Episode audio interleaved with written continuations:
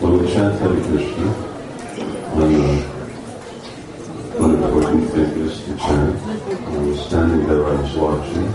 It's pretty good. It's good high percentage of the devotees chanting. And uh, so that's the request because that's what uh, that's what Sankirtan is about. It's about participation.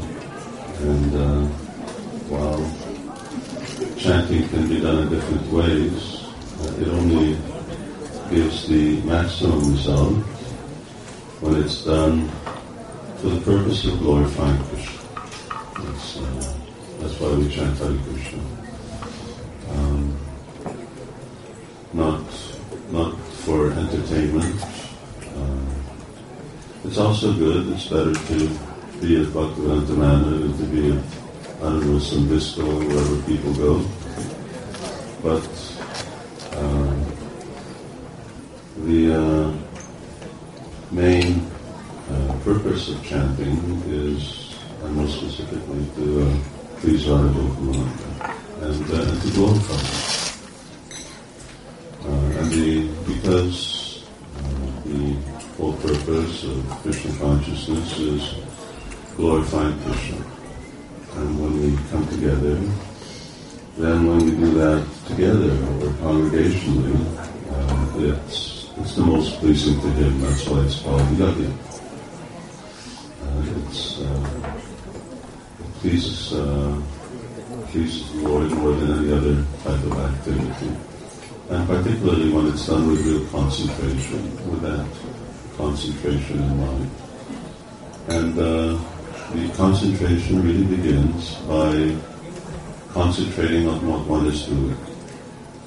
So which means that because we're pronouncing uh, the holy names of the Lord, uh, then by concentrating on those syllables, words, and the whole mantra itself, which means that by hearing it very attentively, uh, then that becomes a qualitative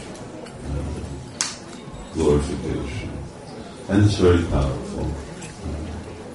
Srimad Bhagavatam's primary purpose is to uh, encourage us and to emphasize that uh, chanting Hare Krishna is the Yuga Dharma in this age.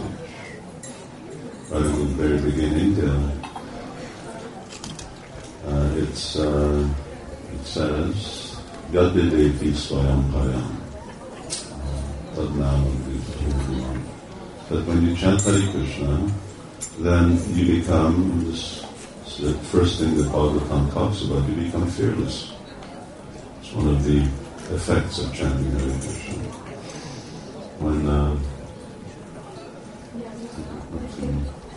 just, just, no, just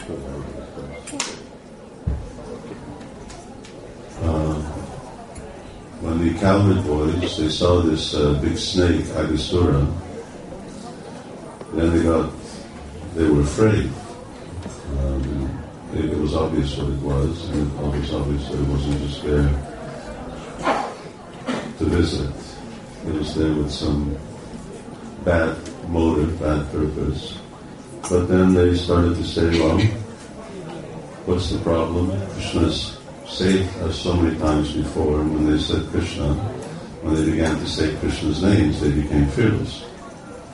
So they said, yes, Krishna saved us. So by repeating Krishna's name, then they just walked right into Aghasura's mouth. And uh, although that's actually one quality or one effect of chanting Hare Krishna that uh, Lord Chaitanya uh, doesn't uh, emphasize in his uh, Shikshashtakam, the Bhagavatam begins with that, and particularly because we also live in live in an age where people are very fearful and, and becoming more and more so because nowhere is really safe. And that's how Bhagavad Gita also finishes up. Uh, Krishna sort of tries to conclude that Arjuna need not be fearful or afraid of the results of sinful activities because Aham Sadhu Krishna will deliver. And although Krishna was there personally 5,000 years ago to deliver Arjuna, uh, today he's with us in the form of his holy name.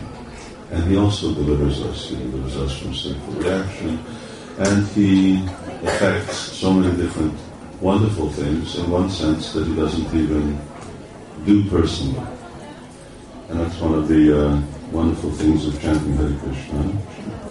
Srila Prabhupada would sometimes answer that question, where is God? And he would say, chant Hare Krishna, Hare Krishna is God. And whereas Krishna's name is no different than Krishna, the Goswami also said that Krishna's name is actually more merciful than Krishna uh, because it forgives offenses towards Krishna uh, and uh, actually it makes Krishna more easily attainable, available uh, than Krishna makes himself personally.